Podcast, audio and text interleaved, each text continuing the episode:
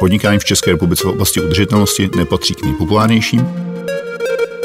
My měříme tu uhlíkovou vstupu v tunách CO2 ekvivalentu. To znamená, všechno, co ta společnost dělá, je na konci dne převeditelné na tuny CO2 ekvivalentu. Je to dobrý způsob, jak se podívat na ty věci, které doteďka jsme neuměli vyčíslit. Pro představu, jedna megawatt hodina je zhruba 400 kg uhlíkové stopy. Pík.cz Pík.cz Pík.cz Váš podcast ze světa biznisu. Udržitelné podnikání je trendem, kterému se do budoucna nevyhne nikdo z nás. V souvislosti s tím se nejčastěji uvádí pojem jako uhlíková stopa. Stanovit, jak moc planetu zatěžujeme svojí každodenní činností, když denně jezdíme autem, elektřinou si vyhříváme bazény a topíme v kamnech na pevná paliva, není složité. Právě tím se zabývá společnost Greenometer, která počítá uhlíkovou stopu pro firmy. Jak moc je o její služby zájem, nám poví v podcastu Peak.cz spoluzakladatel firmy Jan Zvěřina. Greenometer byl navíc vybrán do akceleračního programu Startit banky ČSOB a právě o tomto programu nám něco poví jeho šéfka Zuzana Pavlovič. Pík.cz Pík.cz Vítejte oba v podcastu. Dobrý den. Dobrý den. Jak vy, Zuzko, vidíte svoji uhlíkovou stopu? Já jako osobně. Já osobně si svoji uhlíkovou stopu změřila. Je to vlastně strašně těžký pojem, protože když vám vyjde, že pálíte 12 nebo vytváříte 12 tun CO2 za rok, tak je to strašně těžce uchopitelné číslo. A myslím si, že eh, právě proto je strašně nutný, aby jsme se zabývali tím, co vlastně to číslo znamená a věnovali se taky dynamice, jak se vyvíjí, jestli to roste nebo klesá. Honzo, počítáte tu uhlíkovou stopu, tak kolik bude činit naše uhlíková stopa za dnešní zhruba půlhodinový podcast?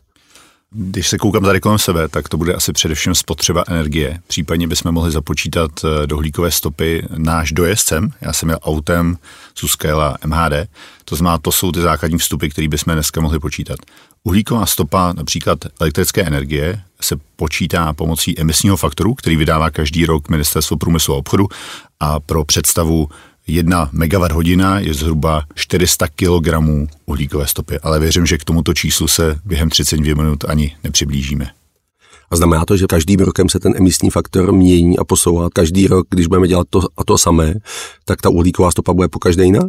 Ano, ano, je to přesně tak, jak jste řekl. Vlastně, když se podíváme i na statistiky z České republiky, vidíme, že emisní faktor elektřiny, která se vyrobí na území České republiky, klesl zhruba o 50 to znamená tím, jak nahrazujeme uhelné elektrárny, jak jadernými elektrárnami, případně jak nahrazujeme uhelné elektrárny fotovoltaikou a větrnými elektrárnami, tak ta náročnost výroby té elektrické energie z hlediska uhlíkové stopy je čím dál nižší.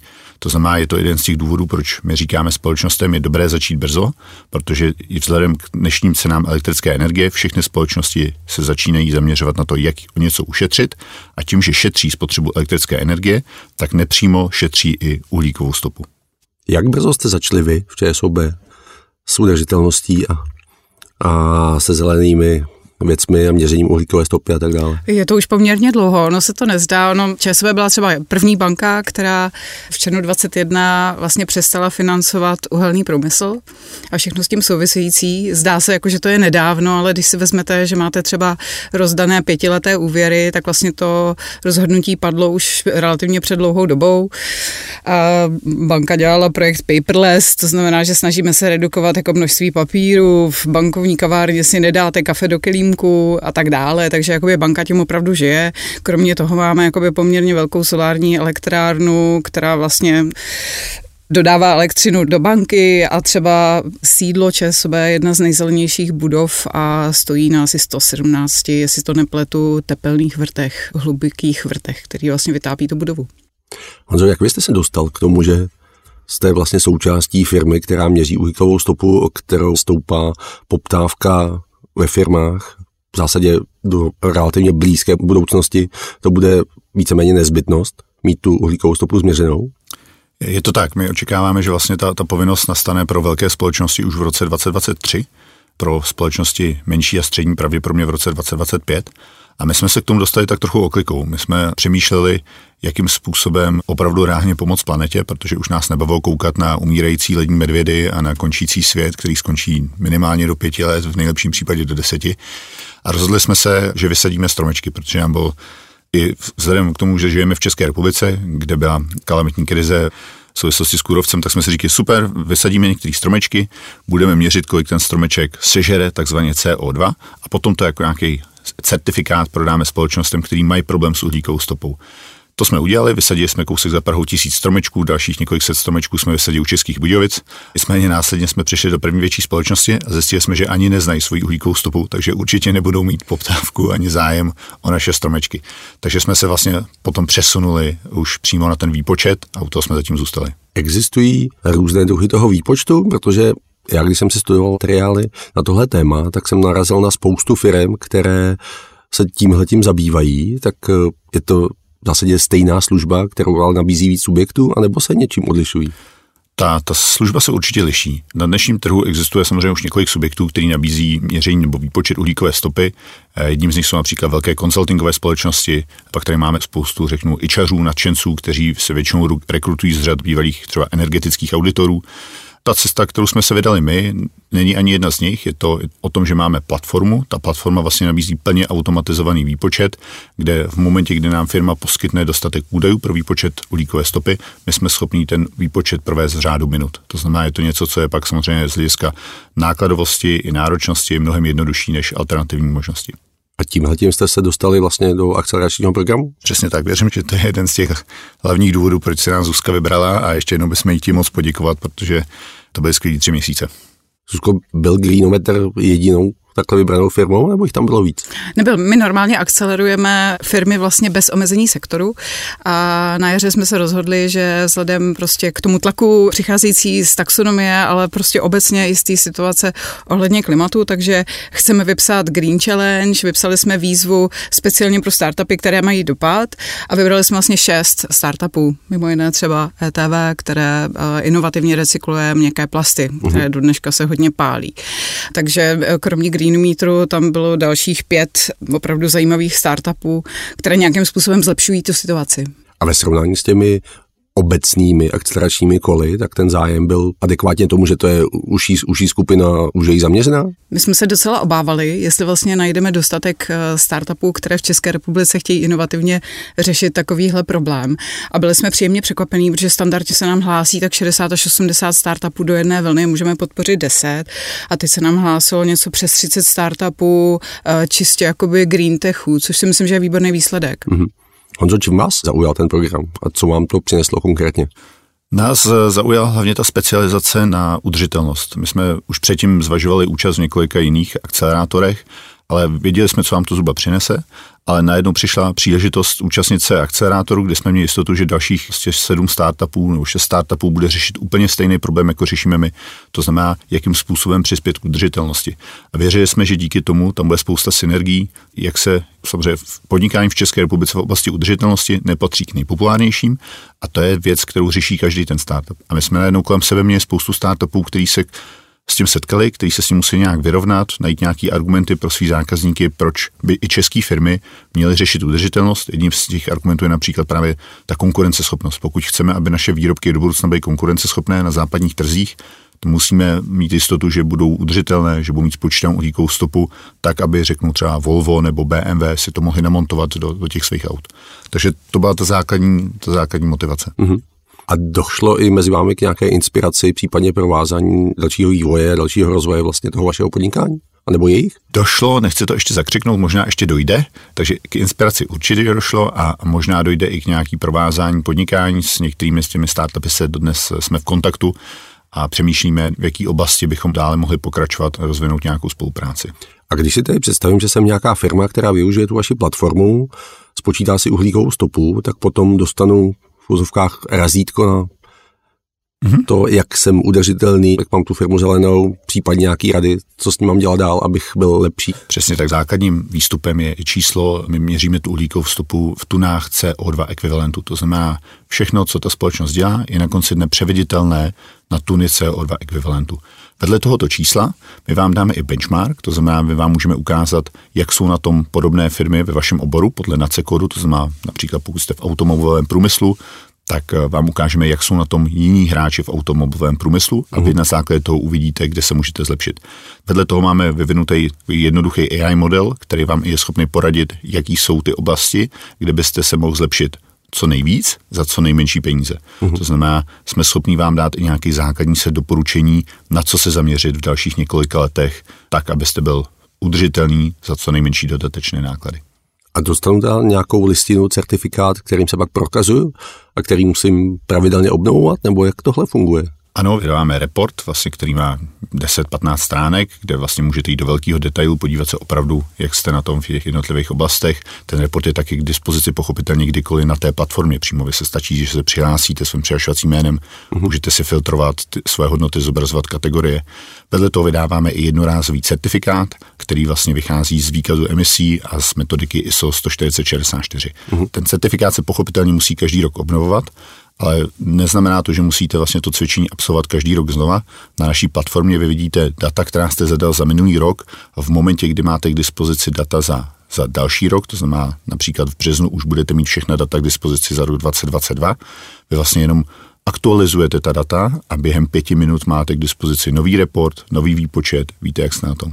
To znamená, první rok, když to tomu klientovi i trochu vysvětlujeme, proč se to dělá, jak se to dělá, koukáme se na ten jeho biznis, uh-huh. protože nechceme třeba ten dotazník nebo to dotazník vyšetření není vždycky stejný. Pokud máme advokátní kancelář, tak se jich neptáme na množství spotřebovaného suroveného dřeva uh-huh. nebo plastů a samozřejmě na jiný dotazy.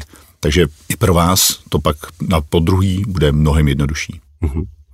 Zuzko, jak mi moc jako v bance vyžadujete tyhle ty certifikáty a reporty s tím, že ono časem budou, už zmínil Honza, oni budou povinné, že se tím firmy budou muset prokazovat, stejně jako se prokazují finančními výsledky a finančním reportingem, tak tohle je takzvaný nefinanční reporting. Banky to řeší a řeší to už delší dobu vlastně je to dobrý způsob, jak se podívat na ty věci, které doteďka moc jsme neuměli vyčíslit. Takže banky a nejenom banky to posuzují ve svém úvěrovém procesu. Znamená to, že firmy, které mají nižší třeba uhlíkovou stopu, tak mají lepší šanci získat úvěr a můžou získat i za lepších podmínek. A ráda bych ještě dodala, že vlastně teďka to bude povinné pouze pro ty velké společnosti, časem se to rozšíří teda i na ty menší, ale už dnes vlastně vidíme i jiný dopad toho nefinančního reportingu ve ve světě financí a to je třeba to, že vznikají investiční fondy zaměřené na udržitelné investice, ale taky venture kapitálové fondy, které investují do startupu, jako je Greenometer, které mají dopad, protože prostě věří, že tyhle firmy, které se zabývají udržitelností, mají lepší budoucnost. Pík.cz Pík.cz Honzo, kam vy můžete v tuhle chvíli rozvíjet tu firmu? Vy v tuhle chvíli umíte vypočítat uhlíkovou stopu, Naznačil jste, že možná dojde k nějaké inspiraci a spolupráci s někým dalším, tak eh, lze to nějakým způsobem rozvíjet? Určitě lze. Ten, ten výpočet uhlíkové stopy je jenom absolutní základ toho nefinančního reportingu. Pokud se podíváme na tu direktivu CSRD, o které jsme já i vlastně Zuzka nepřímo mluvili, to je ta direktiva, která to činí povinným mít nefinanční reporting, zatím pro velké do budoucna i pro střední a malé společnosti, tak uhlíková stopa je třeba 10% tady toho výkaznictví. Vedle toho tam je celá řada dalších ESG faktorů, rovnost mest, další genderové věci, sociální věci a podobně.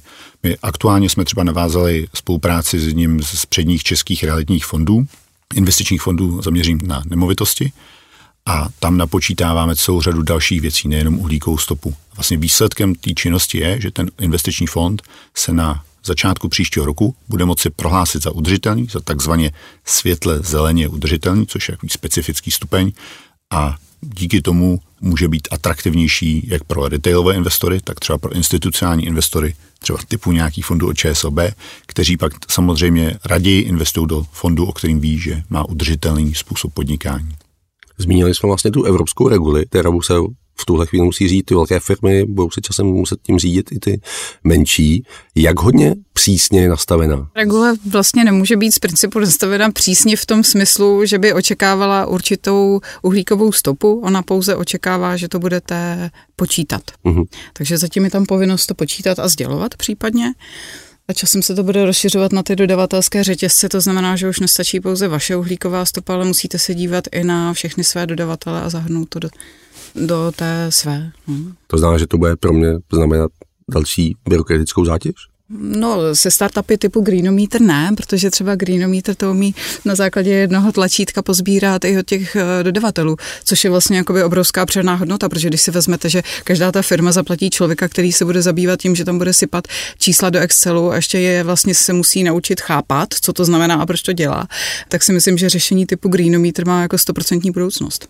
Vy jste Honzo zmínil, že v Česku pojem ESG, udržitelnost a tak dále, že se úplně moc nenosí. Nosí se víc ve světě? Určitě se nosí víc ve světě. Vlastně vidíme samozřejmě největší zájem o tyhle služby je klasicky na západě. V Evropské unii především, protože Evropská unie si stanovila spoustu ambiciozních cílů. V Americe je to o něco víc stažení eh, vlastně jejich burzou, jejich tržním prostředím, mm. tím, že oni vlastně mají vztah k té transparentnosti, k tomu vědět o těch firmách všechno. Takže tam se to, je to o něco víc stažení tím trhem. My ten zájem pak ale vidíme i v České republice. To znamená, řeknu, 50-60% našich zákazníků jsou zákazníci, kteří mají nějaký fyzický produkt, ten produkt vyváží na západ a z západu ten dodavatel začíná tlačit. Dejte mi vaši uhlíkovou stopu. A už to nejenom dejte mi vaši uhlíkovou stopu společnosti, dejte mi vaši uhlíkovou stopu produktu, dejte mi vaši uhlíkovou stopu třeba vaší společnosti za poslední dva, tři roky, abych já věděl, že se zlepšujete. Takže i to je jeden z těch důvodů, proč my říkáme všem společnostem, začněte brzy, protože vaše uhlíková stopa za rok 2021 bude určitě horší, než bude třeba za rok 2023. To znamená, vy to chcete mít spočítaný zpětně, abyste byli schopni vykázat zlepšení. Vlastně naše proexportně zaměřená ekonomika v tomhle tom vyhovuje tomu trendu, který tady probíhá. Je to tak?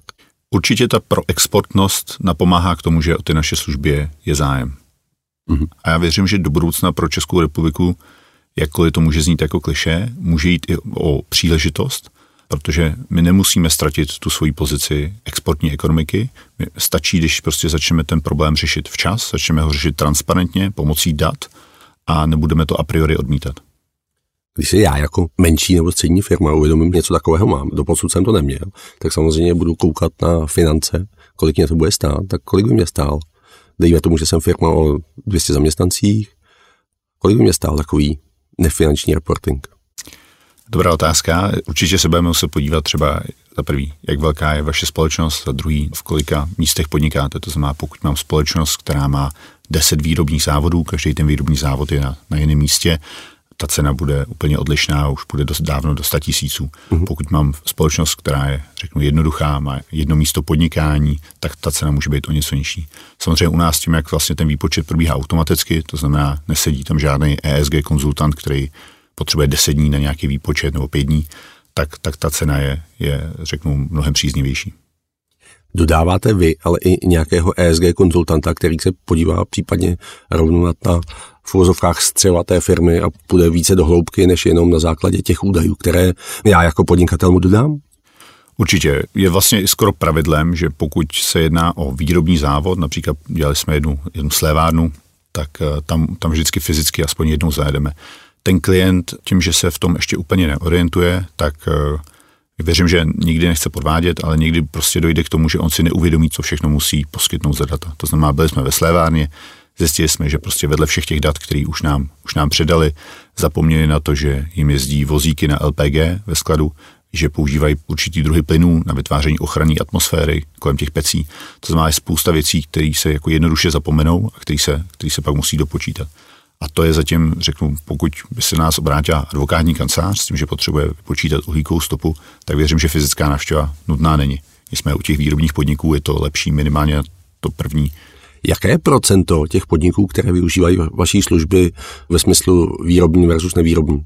Myslím si, že aktuálně to bude něco kolem 60 na 40, 60% výrobních společností, 40% nevýrobních. Mezi ty nevýrobní pak patří především větší korporátní skupiny, případně, jak jsem říkal předtím, investiční fondy, které vlastně podlíhají svý vlastní specifický, specifickým předpisům, to SFDR, kde vlastně jde o to, že každý ten finanční produkt, co se dneska vytváří, bude muset taky sledovat svoje ESG rizika a pak se na základě toho rozhodnout, jestli ten finanční produkt je neudržitelný, nebo jestli je, jak jsem říkal předtím, světle nebo tmavě zelený. To jsou takové ještě dvě škály udržitelnosti.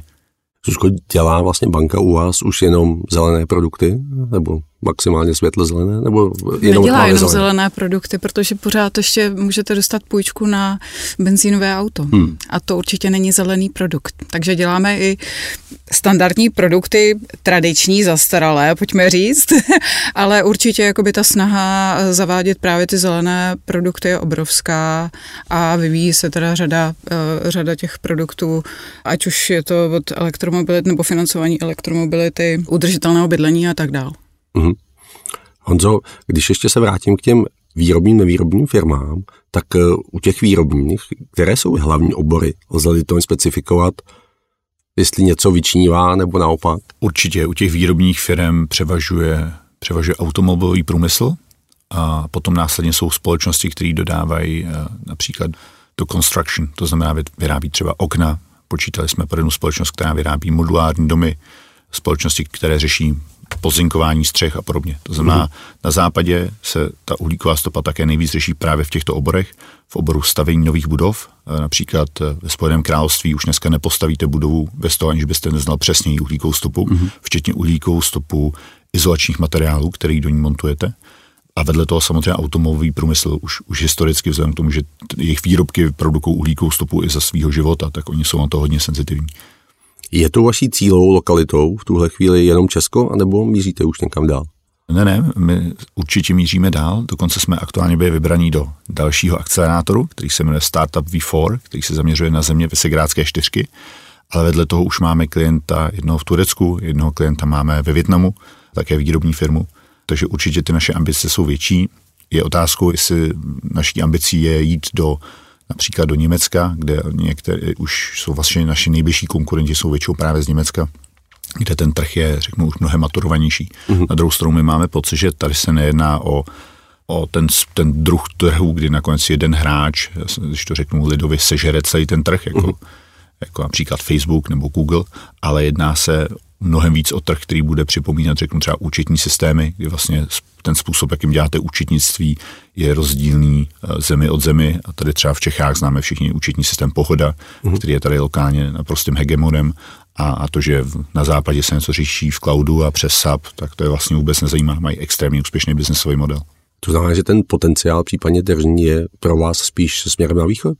Neřekl bych spíš směrem na východ, řekl bych, že ten první, první trh, který chceme zabrat, je střední Evropa, a potom uvidíme. Věříme ale i, i Ázii, protože tam je to, když to řeknu se lidovejc, pole neohrané a přitom ty firmy naprosto pravidelně vyváží na západ, to znamená, začínají se dostávat pod ten samý tlak. Jsi mě vlastně předběhl, protože na to jsem se chtěl zeptat, jak tohle řeší Ázie, tím, že už působíte ve Větnamu, tak uh, tam z hlediska udržitelnosti, ESG a tak dále, řeší to? Řeší to právě díky tomu, že mají zákazníky na západě. Není to tam tak tlačený jako společenská změna, není to tam tolik tlačen státem ze zhora, mm-hmm. nicméně ten biznis si k tomu vždycky cestu najde.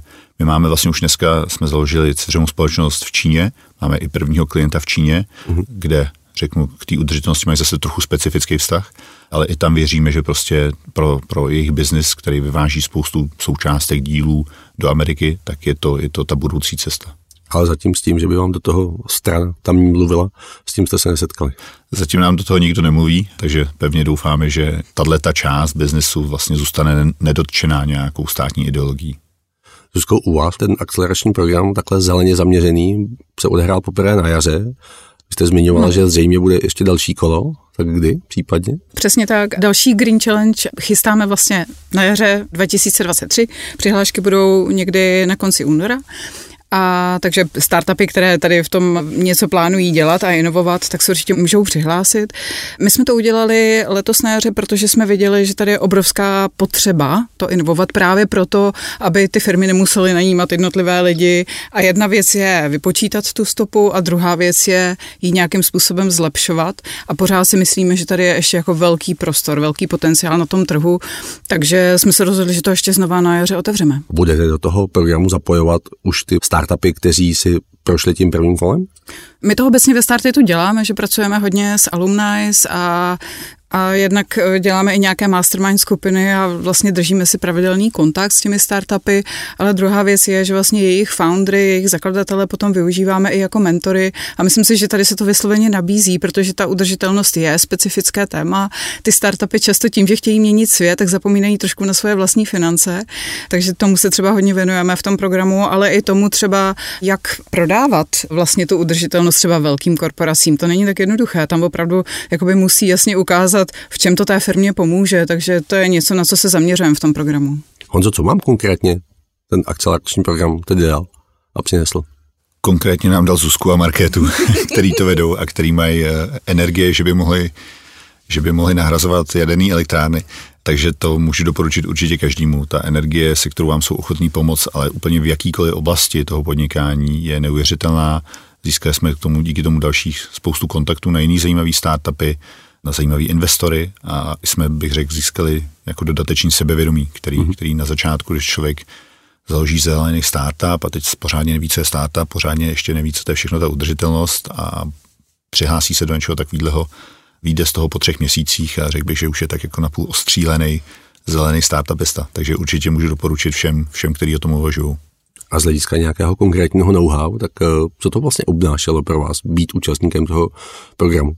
Já bych nechtěl všechno vyzradit, protože to může být i zajímavý překvapení, ale je tam spousta workshopů. Začínáme workshopama na to, jak definovat unique selling proposition, workshopama na to, jak, jak by měly vypadat vaše stránky, workshopama na to, jak, jak prodávat právě do velkých firm, což je naprosto specifická disciplína pro spoustu startupů. Je to, je to naprosto klíčový, aby byli schopni třeba aspoň jednoho, dva klienty najít mezi těma velkýma korporátama. Takže jsou to také specificky zaměřený workshopy a z, z každého z nich jsme si určitě něco odnesli.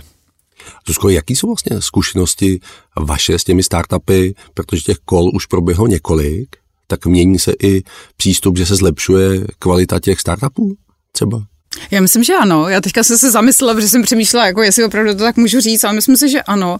My teďka vlastně už máme desátou vlnu akcelerace, máme za sebou nějakých 63 akcelerovaných startupů, takže jednak samozřejmě my jsme se spoustu naučili, to musím říct taky. A myslím si, že ty startupy už dneska často tuší, jak asi bude fungovat jednání s investorem, možná ne úplně do detailu. Už vlastně musíme méně přesvědčovat o tom, že musí mít nějakou unikátní propozici a že ji musí odkomunikovat tak, aby tomu rozuměl opravdu každý. Takže řekla bych, že se to mění k lepšímu to, co ještě pořád jakoby vidíme, že bychom strašně si přáli, aby to bylo lepší, je vlastně validace nějaké poptávky na tom trhu a proto vlastně Started eh, teďka půjde na vysoké školy a za, za dva měsíce budeme spouštět eh, program, kde budeme učit studenty vysokých škol hlavně validovat. Protože já jsem měl nedávno jako hosta podcastu Václava Pavlečku, který tady dělá vlastně mm-hmm. tu velkou evropskou větev světové soutěže Disruptors, se to jmenuje letos. A on právě říkal, že jednu z věcí, který český startupy příliš neumějí, je, že se neumějí moc prodat, že už jako mají jako ty širší ambice a občas jim schází nějaké jakoby úvodní sebevědomí, mm. tak aby dokázali vlastně popsat svůj produkt a dokázali ho dostat ven. Přesně tak, to je naprostá pravda. My máme hodně jakoby, to štěstí, že máme tady velmi se technologicky zdatné lidi, uh-huh. takže tam většinou ty startupy jsou zajímavé a, a, a jsou opravdu špičkové. A potom přesně ta, ta schopnost to prodat, to někdy pokulhává to je to sebevědomí, o kterém mluvil Honza a to je ta unikátní propozice, kterou vlastně řešíme v programu, aby jsme na tom trošku zapracovali. Je pravda, že někdo ten dar má víc a někdo míň, ale myslím si, že také je to o tom, že tady ještě trošku trošku chybí mentoři, kteří by měli čas opravdu se věnovat tady tomu, protože ti, co jsou zdatní prodejci, tak jsou často ještě v tom produktivním věku, kdy ještě ty svoje firmy řeší prostě non-stop a ještě nemáme opravdu takové ty lidi, kteří už to svoje podnikání třeba předali dál a teďka chtějí předávat to know-how. Ale jinak si myslím, že je to naprosto pravda. Jako věnujeme se tomu hodně v tom programu právě, protože nám přijde, že to je potřeba. Takže Honzo, jste připravený být jednou mentorem a předávat já jsem, jsem pevně doufám, že bude co předat. pevně doufám, že, že budu moc pomoct budoucnu samozřejmě, ale pro nás mentoring je něco, čemu vlastně společně se spoluzakladatelem Kalem Kotunem se, se oba víceméně částečně už věnujeme. A ještě úplně ne mentoringu jiných startupů, na to si ještě úplně nevěříme, ale věřím, že i tam se jednou dostaneme. Říká Jan Zvezina, spoluzakladatel firmy Greenometer, který byl hostem podcastu a spolu s ním zde byla Zuzana Pavlovič, šéfka akceleračního programu Started banky ČSOB. Já děkuji vám oběma za zajímavé povídání a váš čas. Děkujeme. Taky děkujeme. Pík.cz Pík.cz Poslouchali jste váš podcast ze světa biznisu. Další ekonomické a biznisové zajímavosti najdete na Pík.cz.